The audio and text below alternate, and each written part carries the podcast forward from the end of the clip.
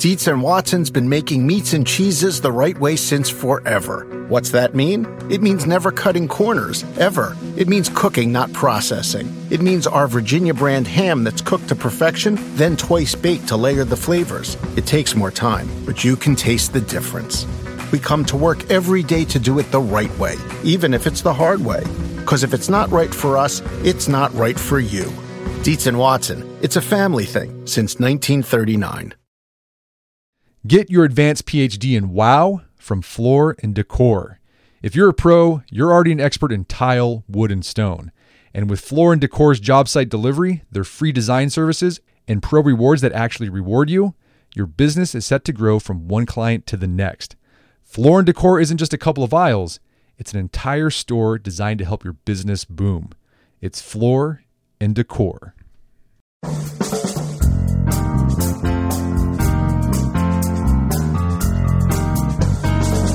Brett McKay here, and welcome to another edition of the Art of Manliness podcast. Kelly Starrett, a doctor of physical therapy, has trained professional athletes, Olympians, and military special operators, helping them unlock peak performance.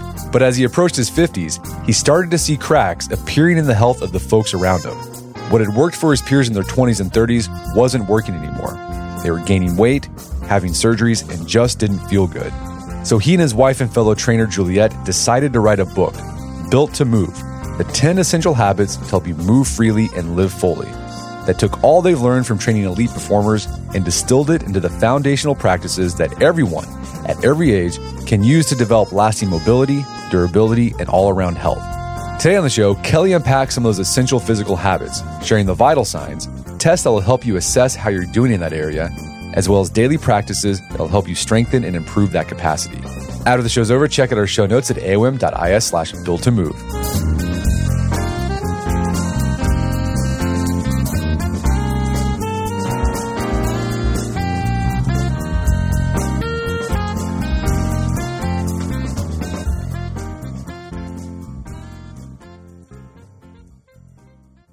All right. Kelly Starrett, welcome back to the show. It is great to be here, my friend. So, you've spent your career helping professional athletes, members of the military achieve elite performance. And I think a lot of people, they probably know you for the book you wrote, man, it's been almost a decade ago, Supple Leopard, which is just this Bible of different movements and things you can do to help you move better so you can perform better. Your new book is uh, Built to Move the 10 essential habits to help you move freely and live fully. This book is focused less on things like setting PRs and more on just what are the building blocks of feeling good and being vital overall over you know your whole lifetime and in the book you talk about 10 physical practices and then you know each practice has a test or you know some metrics that you call vital signs to see how you're you're doing with that habit. And this book really resonated with me. And we were talking before the podcast. I turned 40 recently, mm. and um, in my 30s, I was really in, I'm powerlifting. That was my thing, and I still do it. But what's interesting is when I was 35, 36, I could just go go hard all the time and recover really fast. Yeah. About two years ago, injury started popping up. And it was like tendon stuff just overuse my, you know, you, your knee hurts and then your hips are achy and then in 40 it's the same thing. And now my shift has been moving away from performance right trying to deadlift more and more and more weight to i just want to be durable. I just don't want to hurt when i get up off of out of a chair. And it's funny i, I was reading uh, i was rereading aristotle his book on rhetoric and he goes on this tangent about fitness and health and beauty and it's really poignant. He said this He says, For a man in his prime, and he thought a man in his prime was like, you know, 30s to maybe 40. He says, For a man in his prime, beauty is fitness for the exertion of warfare, together with a pleasant, but at the same time formidable appearance. And I can relate to that. When you're in your 20s and 30s, you just want to look jacked, you want to be strong, whatever. Then he says, For an old man, beauty and fitness is to be strong enough for such exertion as necessary and to be free from pain through escaping the ravages of old age. And that one, I resonate with Aristotle on that one. I want to yeah. I want to be free from pain, but just strong enough to do what I got to do throughout the day. Yeah. You know, here here's what's really crazy about that is that we're starting to see a generation of young athletes who, you know, follow these principles in the book because they found that it really does enhance the short game. And what you're seeing is, and what we're appreciating now is that when we are working with young athletes who are making millions of dollars, they realize if they can control their sleep and their minimum ranges of motion, some of these pieces in here, they actually can extend their careers. So it means means a lot of money to them. And then what ends up happening is that universally, the athletes we work with actually wor- realize they can go harder and they're actually capable of more. And remember, this is a laboratory. So what I'm transferring that to myself now is you mean I can get to Friday night and feel like I'm not just smoked? That in the afternoons I can get home from my job and actually be more present for my partner and my kids? Okay, I'm in. And When my friends say, hey, we're going for a pickup bike ride or basketball game, I feel like I'm not going to injure myself to do that. So these 10 behaviors, you know, we chose these 10 because they're the hinges that open the biggest doors. And simultaneously, if you're not interested in exercise, you don't identify with powerlifting, you don't identify with diet culture, we realize that there's a lot you can do to begin to have a conversation with your body so you don't end up you know just sort of devastated by accident you took a fall you lost you know your your bone densities i mean just realizing that the long game is the short game and to what your point is you know you don't have to feel wretched and we really haven't empowered people so if we use an example you know, pain is a great example of oftentimes the sort of the fulcrum or the catalyst that initiates a lot of conversations with people about their bodies. This pain won't go away. It used to just go away. I just ignore it or take some ibuprofen for a few days and it went away. And suddenly people are realizing, hey, I'm living with this thing all the time. Is this who I am now? Like, should your hips hurt? So, a couple things. One is that I want everyone to hear pain is a request for change unless you have a clear mechanism, mechanism of injury, or you've got something occult going on, like a fever or an infection, something obvious, or your pain is interrupting your ability to occupy your role in your family or do your job, those things are medical problems. They're medical emergencies. I want you to go get help. Everything else is typical, which means what we've said to a generation of people is that pain is a medical problem. So until you're ready to go talk to a doctor or a physical therapist about it, it's not it's not serious, or you should just live with it. And what we set up people to do is just to go ahead and self-soothe any way they want with bourbon, with THC, with uh, you know whatever they could make themselves feel better. And what we're trying to do here is say, hey, look, if we're going to untangle complexity around pain, we need to make sure that you're eating enough protein and micronutrients, that you're sleeping, and that you're moving. And then we can also say, well, hey, these these tools that we've discovered over the last 15 years to help restore your position and make you bench more, well, they can be redeployed for you and your family when someone's Achilles hurts or their knee hurts. And we realize that we have this real rich tapestry of options that I can drop into my household without having to engage with a physician, without being an expert. And I can start to make myself feel better and ultimately use that as a catalyst to transform how I'm interacting in my world. Okay, so these 10 essential habits, they're great for if you're a young athlete who's keyed in on performance, it'll help you with that. But even if you're not interested in that, you just want to feel good and vital throughout the day, it's going to work for you too. All right, let's, let's talk about some of these. You lay out 10 tests, and then with each test or marker, habits you can do on a daily basis to help you improve that. The first one you talk about is the sit and rise test. What is this test, and why do you think it's important? Isn't it great?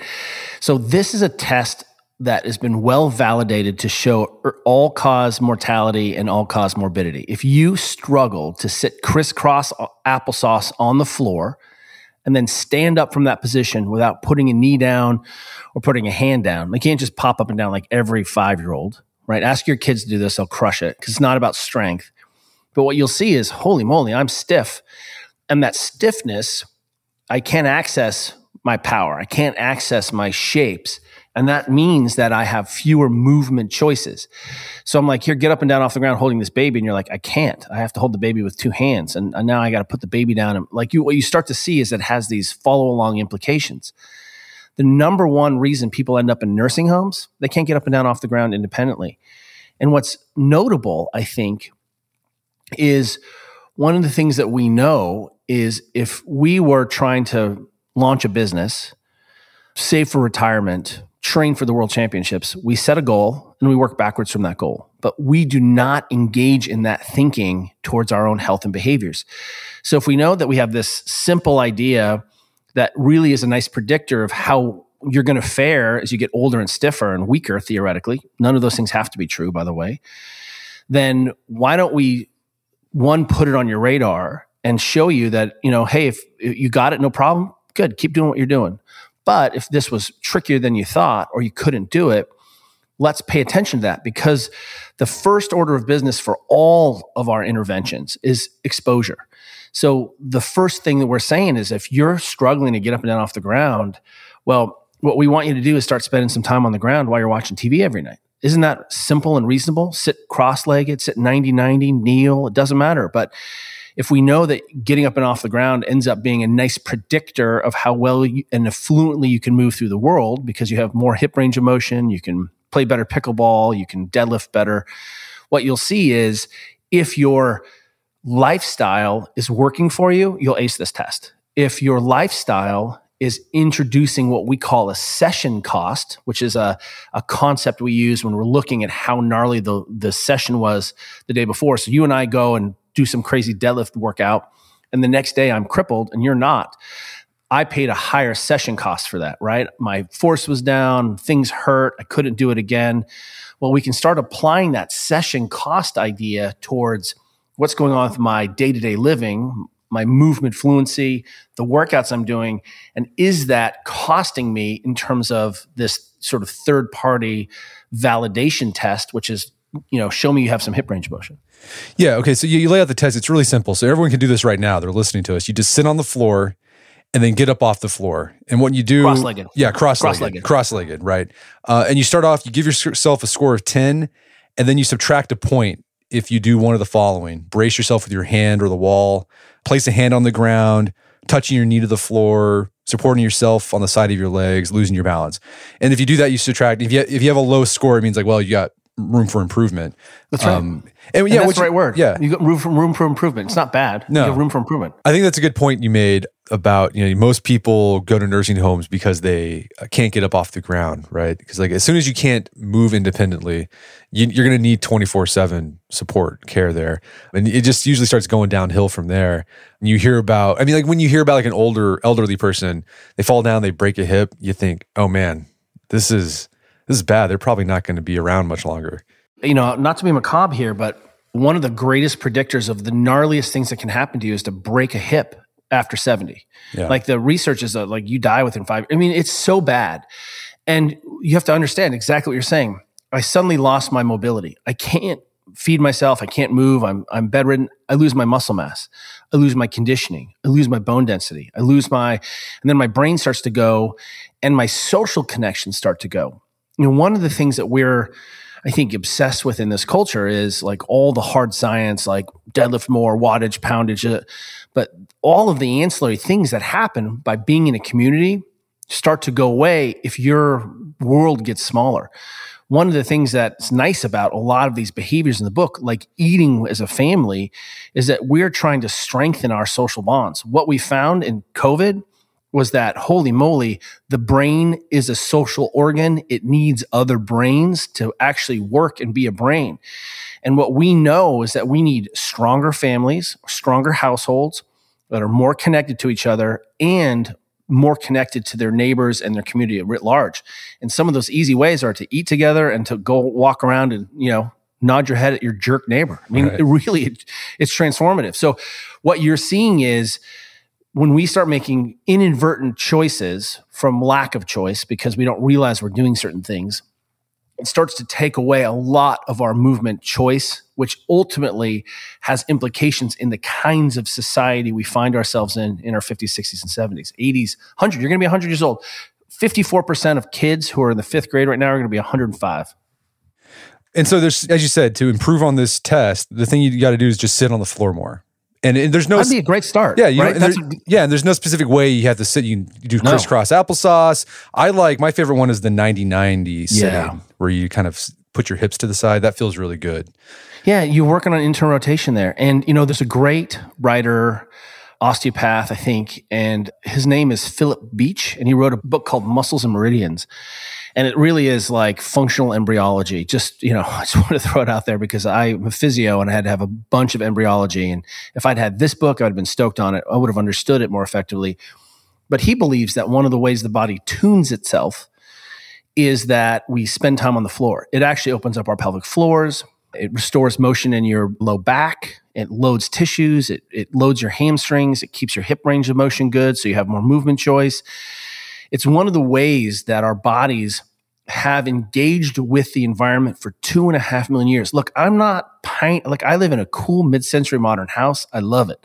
But we have to appreciate that just a few, you know, hundred years ago, we did a lot more sitting on the ground, toileting on the ground, eating on the ground, building fires and hanging on the ground. So it's almost like we know intuitively that, okay, if this is one of the things that actually helps the body work better. Well, it's pretty easy for you to watch TV at night and sit on the ground for 30 minutes. Just sit on the ground for a little bit and you'll see that you're like, oh, there's my roller. Maybe I'll roll my calves out. But exposing yourself to these bigger ranges of motion and fidgeting around, you'll see aggregates. And we start to stack these behaviors.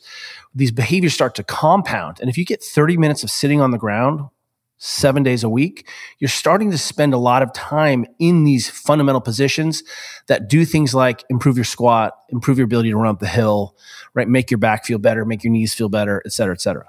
All right, let's talk about the next vital sign, which is breathing. When you have an mm. assessment, the breathe pull test, what's going on there?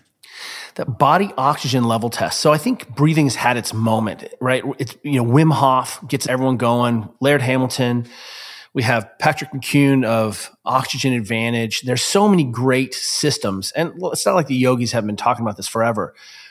But what we discovered was there was a lot of low hanging fruit in terms of improving people's VO2 max and mechanical ventilation. So, this is why this matters. If you come to me as a physical therapist, you're like, Kelly, I have back pain. There's three things we're going to talk about day one, no matter what. We're going to talk about your sleep because if you're not sleeping that eight hours, it's really difficult for me to figure out is it your brain or is it your body? What's happening here? Number two, I'm going to make you walk a lot because I need you to decongest your system, your lymphatic system, which is the sewage of your body, is built into your musculature. And if you move your musculature, you move your sewers. If you don't move your musculature, the drains block up. And if you've ever seen a gross sink, that's your body if you don't move. That that backed up sink you have to flush that stuff. And that's all done through movement. So moving, and then we're going to talk about breathing. And what we're going to see is if the first motion of the trunk, everyone is obsessed with it's okay to round your back when you deadlift. Of course, your spine's supposed to flex and rotate and twist. But the first movement of the spine is breathing. And what we find is that it's a nice indicator of sort of vitality in terms of you can find positions that allow you to ventilate more so it improves your VO2 max.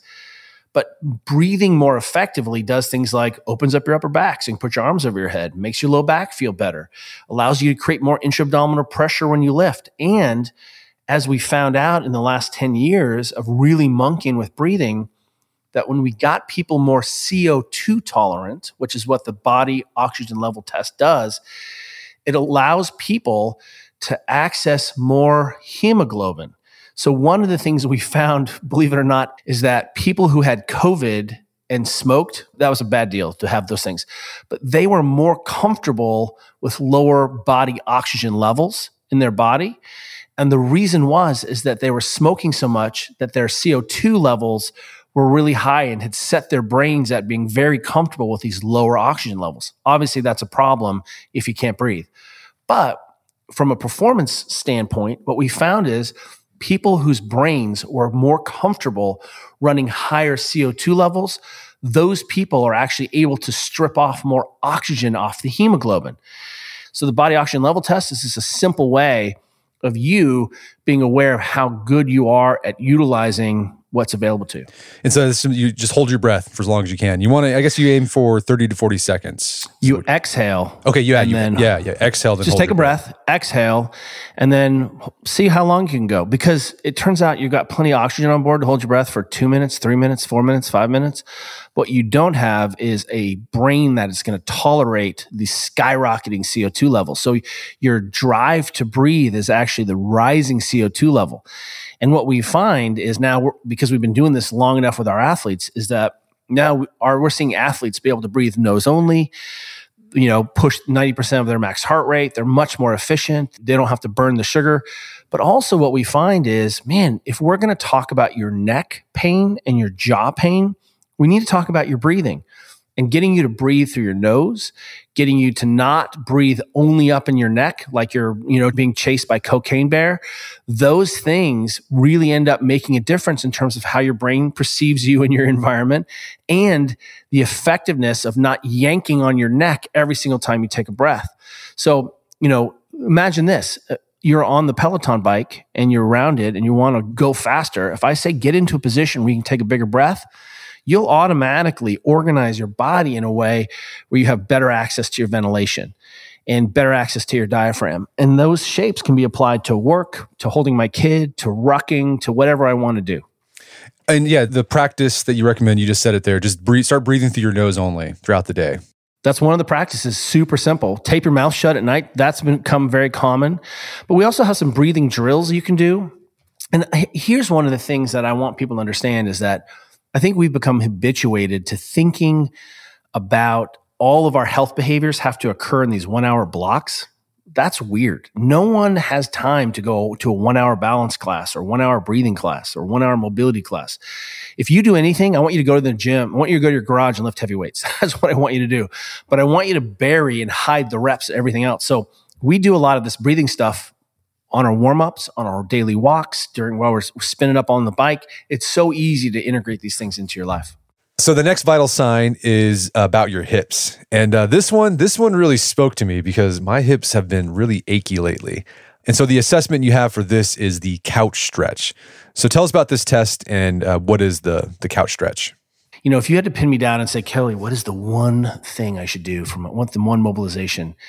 I am obsessed with you being able to take your hip into extension. So if you imagine a lunge position, lunge shape, that's hip extension. So standing up from a squat is extending your hip, but actually taking your hip into extension is the magic. And what we find is that the way we train, the session cost of our day to day lives, we see that people are pretty ineffective at having good full hip extension and having control in that hip extension. So what we're seeing here is that there's a lot of knee pain and a lot of back pain that's a symptom of not being able to extend your spine or extend your hip. So your knee behind butt is really the magic. It's not knees over toes. It's can you get this knee behind your butt? And the couch stretch, if you've never done it before, you can just Google couch stretch. We invented it so that we could get people doing it while they're watching TV. And basically, you start on the ground. This is the full couch. You put your knees up against the wall, your back is away from the wall, and you put your shin in the corner where the wall meets the floor. So your foot is pointing towards the ceiling and you're kneeling away from the wall. And then you bring your other foot up into a lunge. So it looks like sort of an exaggerated run shape, except your leg is bent up. Then I want you to do is squeeze your butt, Take five breaths. Can you raise yourself higher, get yourself more torso upright? Take five breaths and squeeze your butt. And then ultimately, can you go straight up and down? And what we find is people really struggle because their quads are so stiff, hip is so stiff, their butts turn off. That's one of the reasons now why you're running and it's wobbling your back and your hamstrings are stiff all the time because they're doing all the work that your glutes should be doing. So if we can get people to improve this, it's amazing how many things start to feel better. And then the daily practice for that test, you just do the test, like you just do the couch stretch every day. You could. We also th- throw in some isometrics, show you where you can spend some time the end of your day or during the day, just put your hip into extension a little bit. You know, while you're washing dishes, while you're hanging out, squeeze your butt, just do some isometrics, hold that for 30 seconds. We also realize that this is a great place to do some soft tissue mobilization. So you can get on the ground while you're watching TV, roll out your quads, roll out your hips, and you'll see that those systems start to improve. We're going to take a quick break for a word from our sponsors. There are millions of workers, but there's only one you with only one body. So why wear it down with lesser power tools? You deserve ease, you deserve safety, you deserve Bosch. With Bosch tools, you can raise the X-Lock, hammer drill, or two-in-one with pride and know that you deserve it. Now lower it, safety first. Bosch tools, what hard workers deserve. Did you know Fast Growing Trees is the biggest online nursery in the US with more than 10,000 different kinds of plants and over 2 million happy customers in the United States? They have everything you could possibly want, like fruit trees, palm trees, evergreens, houseplants, and so much more. Fast Growing Trees makes it easy to order online, and your plants are shipped directly to your door in one to two days. So I got a tree from Fast Growing Trees. I had a tree in my front yard that had to cut down a big giant oak tree because it died, and I wanted to put a maple tree there, one that turned bright red during the fall. So I found that tree, made sure that it fit the climate that we're at here in Tulsa, Oklahoma. Ordered it. A few days later, I got the tree in a box. It's crazy they can send a tree in a box, and I planted it. A few weeks after I planted it, uh, it's already starting to sprout leaves. Um, so I think in a few years, I'm going to have that bright red maple tree that happens in the fall. I'm really looking forward to that. So if you want to try fast growing trees out, this spring they have the best deals online, up to half off on select plants and other deals. And listeners to our show get an additional 15% off with their first purchase when using code manliness at checkout. That's an additional 15% off at fastgrowingtrees.com using code manliness at checkout. Fastgrowingtrees.com, code manliness. Offer is valid for a limited time. Terms and conditions may apply. Have you ever been to an event where you just had to get the best seats? Like maybe it was a concert for your favorite band, or maybe it was an important game for your favorite team. Well, to do that, you had to you know, set an alarm uh, to get the tickets as soon as they went on sale. When you want the best, you have to act quickly, or someone else will get it instead. It's like if you are trying to hire for your business and you want to find the most talented people for your open roles before the competition scoops them up. So, what's the best way to do that? ZipRecruiter. ZipRecruiter finds qualified candidates fast, and right now you can try it for free at ziprecruiter.com slash manliness. ZipRecruiter's powerful matching technology takes center stage to identify top talent for your roles. Immediately after you post your job, ZipRecruiter's smart technology starts showing you qualified people for it. Amp up your hiring performance with ZipRecruiter and find the best people fast. See why four out of five employers who post a job on ZipRecruiter get a quality candidate within the first day. Just go to this exclusive web address right now to try ZipRecruiter for free. ZipRecruiter.com slash manliness. Again, that's ziprecruiter.com slash manliness, M A N L I N E S S. ZipRecruiter, the smartest way to hire. There have been a lot of amazing people as guests on this podcast, but what if you want to go deeper? If you're looking somewhere to learn from the most remarkable people, that's Masterclass. Masterclass offers over 200 classes to pick from with new classes added every month, and they have over 180 world class instructors, and a lot of them are former AOM podcast guests. For example, Chris Voss has a class on negotiation, Jocko Willink has a class on leadership, and Malcolm Gladwell has a class on writing. With Masterclass, you get unlimited access to intimate one on one classes with the world's best. Plus, every new membership comes with a 30 day money back guarantee, so there's no risk. One class that I've really enjoyed is the one with Chris Voss on negotiation. My favorite lesson in that class was the lesson on tactical empathy, something we talked about in the podcast that we did with him a long time ago, uh, but he goes in deeper with this. And besides just the lectures, you get exercises so you can actually put this stuff into practice. Right now, listeners will get an additional 15% off annual membership at masterclass.com slash AOM. Get 15% off right now at masterclass.com slash AOM. Masterclass.com slash AOM. And now back to the show. Let's talk about shoulders. Another problem that a lot of mm. uh, guys experience as they get older. Shoulders a weird a weird thing. It's it's incredible. It's got this amazing range of motion, but it can get jacked up really bad. What are the most common shoulder problems you see in you know the regular Joe athletes you come across? Well, you know what's interesting is think about it this way: you have the brain, which is the most complex structure in the known universe. Seriously, it is attached to a structure that is equally as sophisticated. So this brain body thing we're walking around in is the most extraordinary structure in the known universe. And your shoulder, let's just start by saying, is designed to last 100 years easily. So when you suddenly throw an error signal and your shoulder hurts, we want you to understand that, you know, A, that's not typical. It's a request for change. Well, what change are we talking about?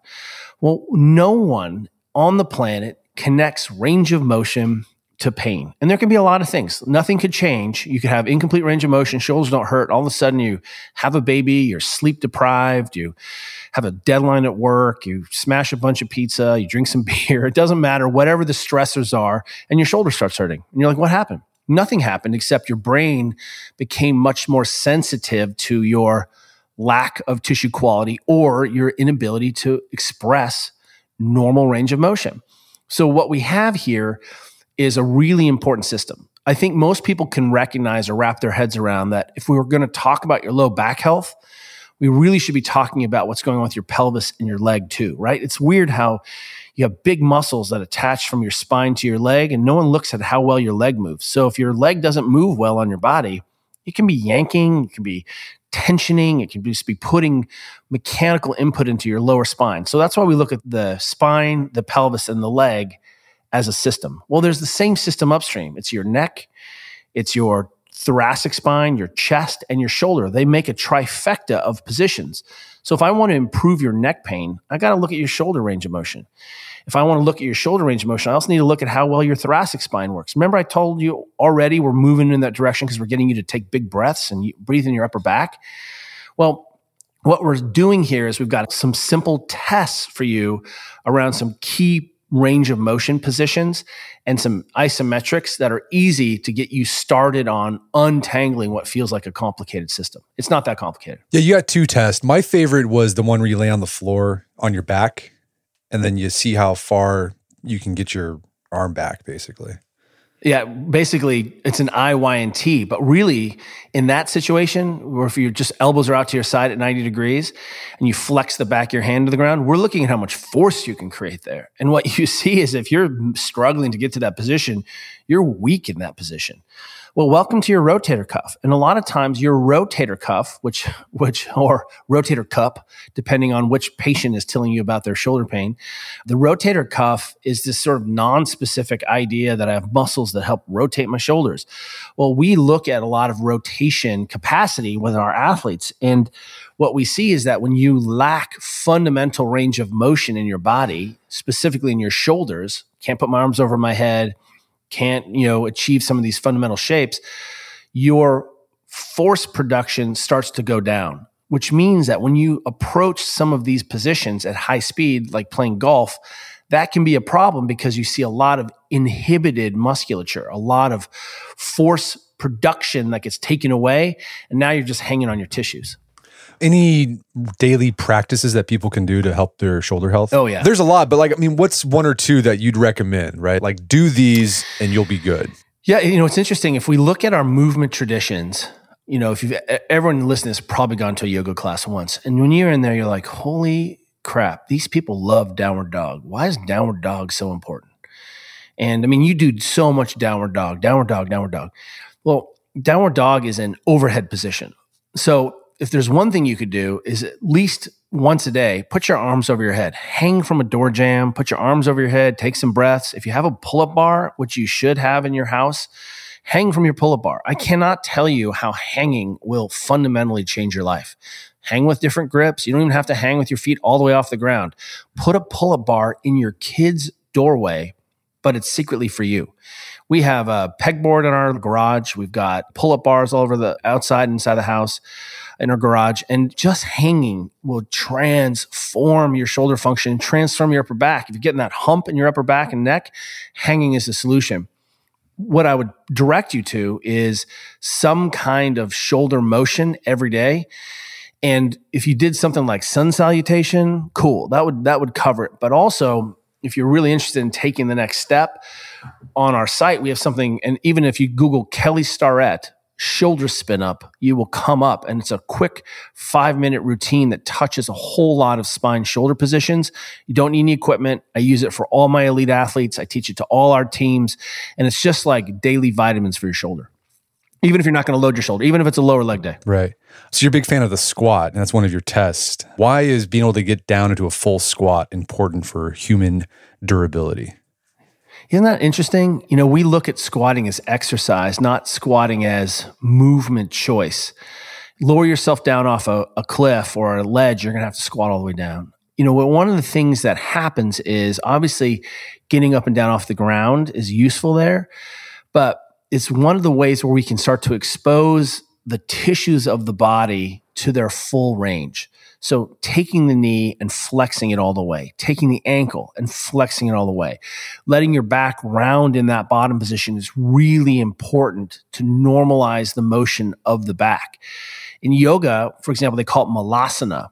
And they're, they're like, it's a pelvic floor mobilization. Well, turns out your pelvis and your femurs are connected directly to the connective tissue of your pelvis. This is why when you get kicked in the nuts, you feel a stomach ache.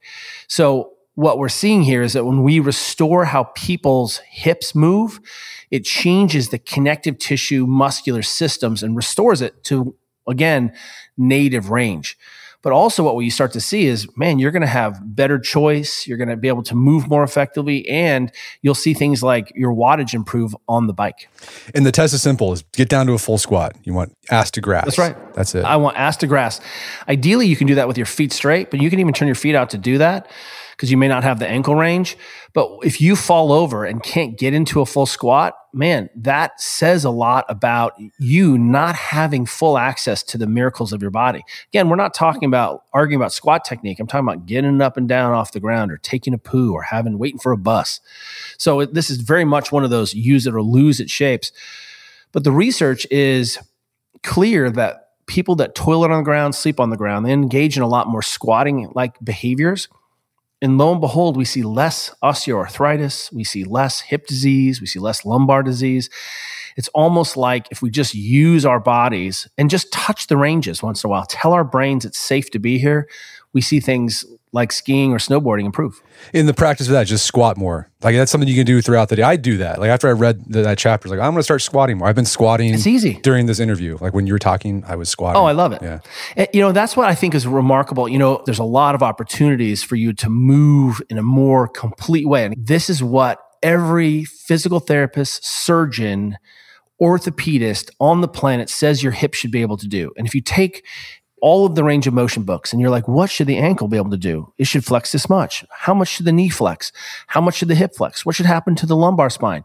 And then you put them in a blender and shake it up. All those things together end up being a squat. Yeah, my goal is to be like one of those, you know, 80 year old ladies in Southeast Asia. Yes. They're just still squatting. I want, I want to be doing that. What's so cool about that is actually it's a really reasonable goal. So anyone who's starting this, for some people, it's going to be a brutal awakening, right? You're like, uh, I thought I was super fit. I'm doing Peloton and I do my quarter squats and I look good naked, but I don't, I can't move very well. And we've certainly seen a hinge move towards movement culture, right? And one of the things that want everyone to hear is that muscles and tissues are like obedient dogs. And there's no reason, yes, it's going to be harder to maintain your muscle mass as you get older, but there's no reason you have to lose your range of motion ever at any age. So one of the things you can absolutely do your whole life is actually have access to your range of motion. Cause you can imagine if your elbows got stiff all of a sudden, you're like, well, it's not a big deal. I just can't feed myself anymore. You know what I mean? Like that's crazy.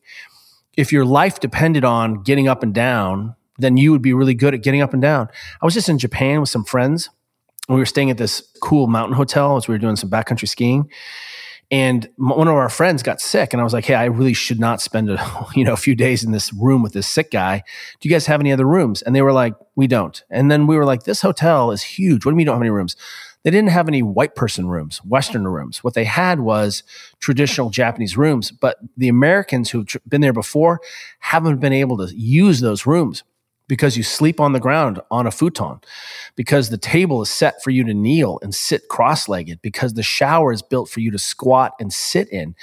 The whole thing was organized around a person being able to move through the environment. Even the controls for the room were set up at sitting height. So I was like, "Oh, no problem, I got it." And they were like, "Really? You can do it? Like, look at you, you're a huge guy." And I was like, "It's no problem. Trust me, I can. I can squat." Uh, okay, so squatting's one. The next test you talk about is the old man balance test. What is, mm. what is this one? We have this friend named Chris Hinshaw who is an incredible coach, and he tried to come up with a test where he could beat his kids at. And what this challenge is all about balance. And one of the things that we know is that fall risk in the elderly is gnarly. But when we started working on foot strength and foot capacity and balance in our athletes, worked it into games, made them spend more time on one leg, pressing, single leg deadlifts, things like that. man, their athleticism went through the roof. And so what we realized is that we need a, some better ways to challenge people's range of motion and their balance and control just day to day, little micro balances. Because think about it. You're, someone falls in your family, like go to this balance class because your balance got so bad. Now you have to go get formal training. That's crazy. Look, here's a simple test for everyone. It's called the SOLEC. Ready for it? Standing one leg, eyes closed. Stand on one leg don't put your foot down for 20 seconds. I bet you're going to be shocked at what happens when I take away your eyes. And what turns out is that if your feet are stiff, if your feet are always in foot coffins, shoes, if your feet aren't strong, you're really going to struggle. If you don't have good ankle range of motion, this is going to be difficult for you. And what we're trying to do is just bring this awareness of balance and play should be happening in sports. So if you're riding mountain bikes and playing soccer and pickleball and you're moving your body, chances are this will not be a problem for you. But for a lot of people who are, are not doing those things, you're going to be shocked at how bad your balance is, and it's only going to get worse unless we play play with it. So the old man balance test is really simple. Every time you put your shoes and socks on, do it one leg at a time. So stand on your left leg, put your right sock on, don't put your foot down, put your shoe on, tie it, don't put your foot down. You're gonna have to reach down and grab it, you're gonna have to balance. And so every single time you put your shoes and socks on, you can practice a little bit of one or two minutes of balance, and I guarantee it's gonna kick your butt. Yeah, and then you talk about at your house, uh, you have different just balance things you can do. Like maybe you put like it's you just could put like a two by four in your oh, house oh, and just nailed it. You, how about this? You can put a broomstick down. Yeah, and just balance on the broomstick.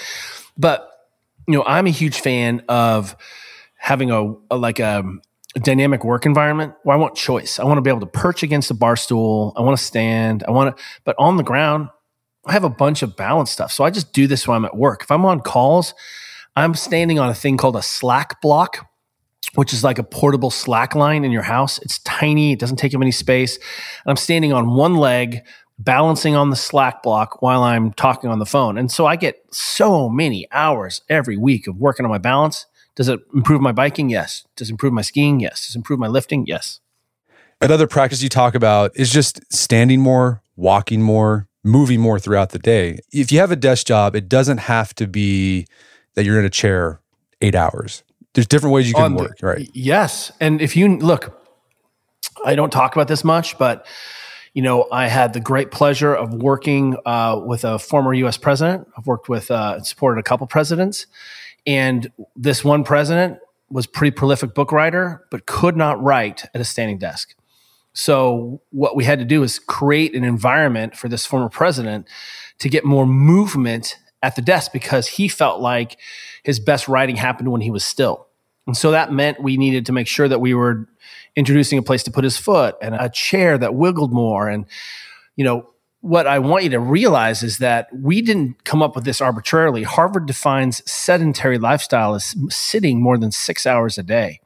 That's an aggregate. That's all you're sitting. That means driving in the car, picking up your kids, all of that.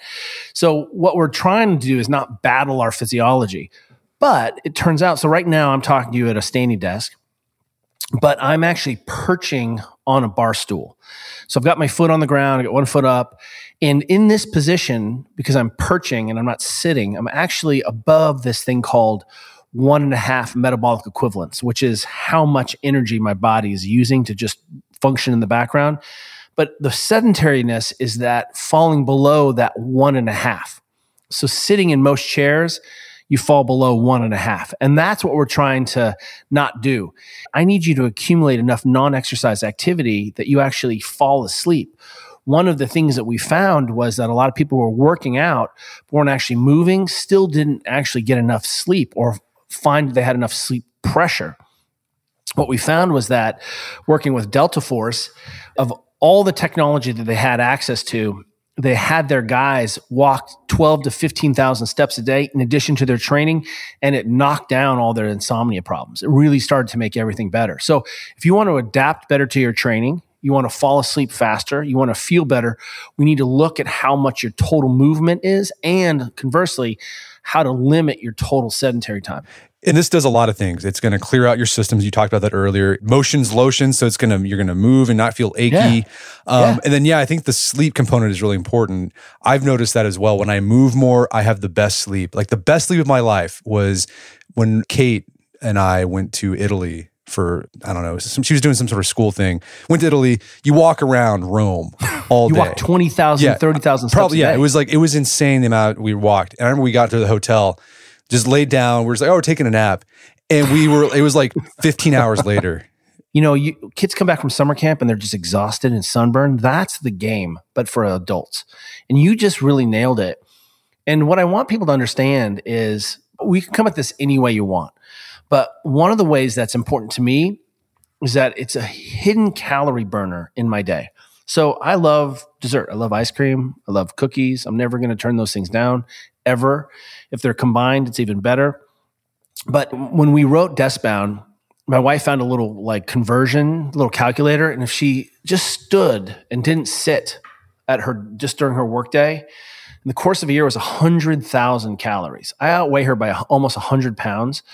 That's 170,000 extra calories I burn every year. That's like 35 marathons. And all I have to do is just not sit while I'm working. I'm talking about perching, fidget, mess around, walk a little bit. And notice that we didn't say you have to get 10,000 steps. We saw that all of the benefits really start to kick in at six to 8,000 steps, which is really reasonable if you just start throwing in short walks after your meals. You take a call, you go for a little stroll in your neighborhood. It's easy to get six to 8,000 steps, but the average adult gets less than three. So it's difficult for me to be sensitive to your foot pain and your Achilles and your junky tissues if you're not moving more during the day, which means you just have to be more conscious of it. And this is important. This daily movement is important, particularly for those who are, like you said, exercising regularly. Because they're thinking, well, I'm good. I got my hour of cardio in, I got my hour Yeah. of weight training in. But you're, pro- you're probably still sedentary. That's right. Yeah. And if you've ever flown on an airplane and looked down and you're like, why do my ankles? I have cankles. What's up? My ankles are swollen. That's what we're talking about. Your lymphatic system is backing up because you didn't move your muscles. You ended up collecting fluid in your ankles. That is edema. But really, what's happening there is that it's failure of. That's why they're. You know, if you ever go in the hospital, they're like, pump your legs, do calf pumps. Here are these things. We don't want you to get a DVT that deep vein thrombosis happens because people are sedentary in the hospital and they're so freaked out about it, they hire a physical therapist to come in and tell you to wiggle your feet. Okay, so we talked about uh, movement. Get, get your steps in. Don't sit down all day. You don't have to stand up all day, but just move around. You've mentioned sleep. If you're having problems with sleeping, moving a lot will help you sleep. Nutrition. What role does nutrition? You're a physical therapist, and one of the first things you ask is, "What are you eating?"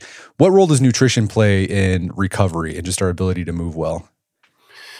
You know, nutrition, for better or for worse, has become identity politics for so many people. And it's an identity, and it's a hobby, and it's a sport, and it's a full contact sport if you get on the internet and talk about your diet.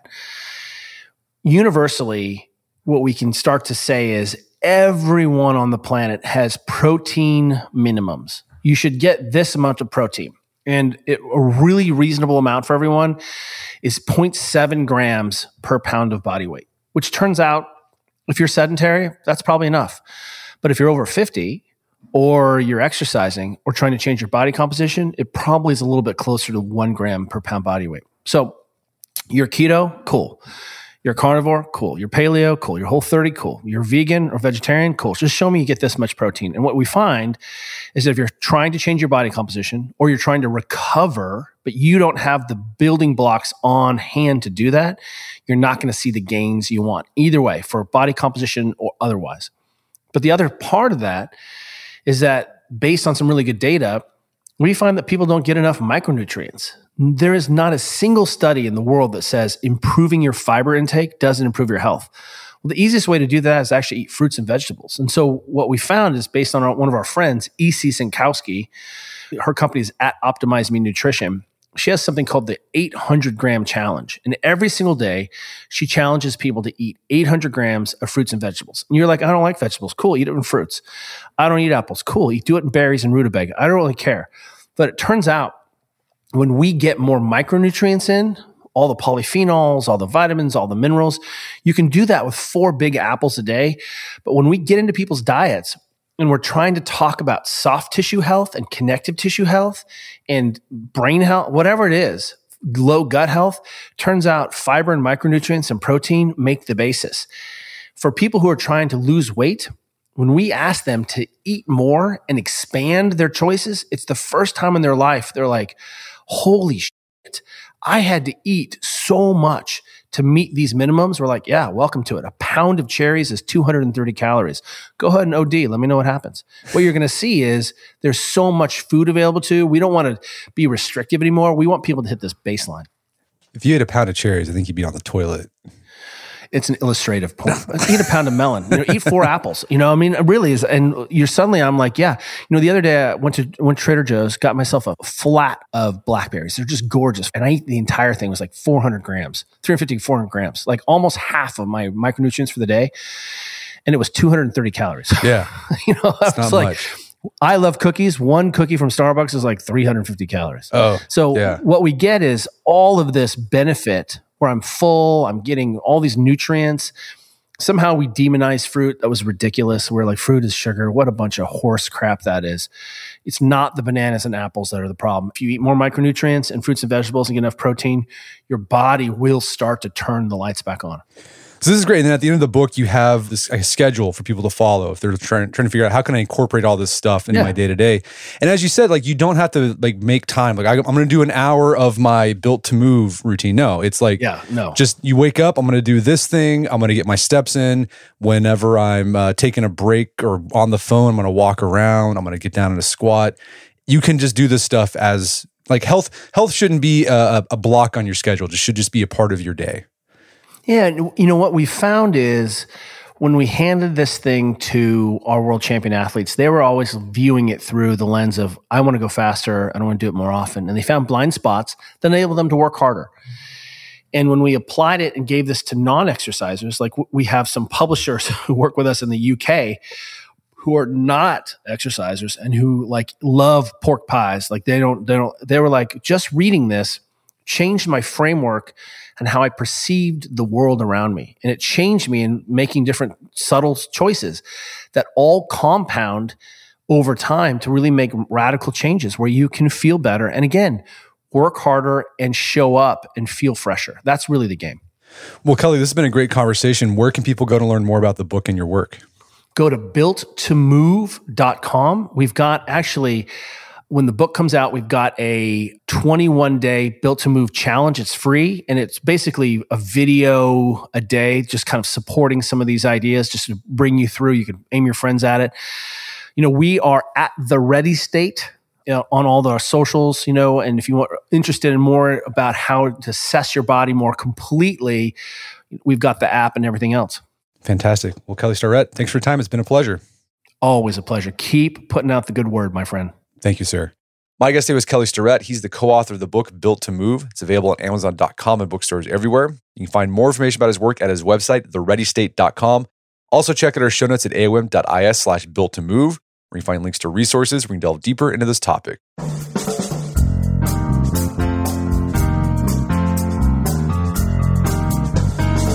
Well, that wraps up another edition of the AOM podcast. Make sure to check out our website at artofmanliness.com where you find our podcast archives, as well as thousands of articles written over the years about pretty much anything you can think of.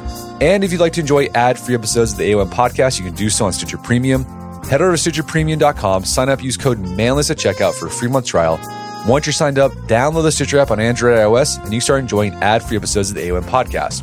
And if you haven't done so already, I'd appreciate if you take one minute to give us a review on Apple Podcasts or Spotify. Helps out a lot. And if you've done that already, thank you.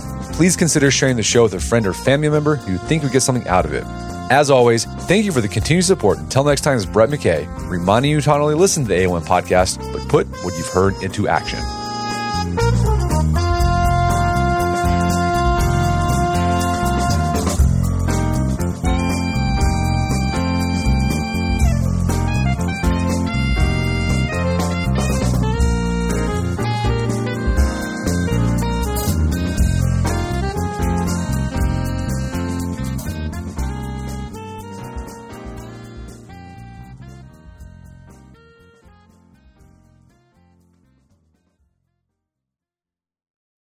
Deserves the best, and there's no better place to shop for Mother's Day than Whole Foods Market. They're your destination for unbeatable savings, from premium gifts to show-stopping flowers and irresistible desserts. Start by saving 33% with Prime on all body care and candles. Then get a 15-stem bunch of tulips for just $9.99 each with Prime. Round out Mom's menu with festive rosé, irresistible berry chantilly cake, and more special treats. Come celebrate Mother's Day at Whole Foods Market. Human nature can get a little messy, but nature nature is powerful enough to save us from ourselves. Seventh generation laundry detergent lifts away tough stains with a 97% bio based formula. For when you think whipping up yellow curry chicken in white pants is a great idea, totally not speaking from experience. Let nature do its thing so you can feel confident doing yours. That's the power of seventh generation. Find seventh generation laundry detergent in fresh lavender and other scents at seventhgeneration.com.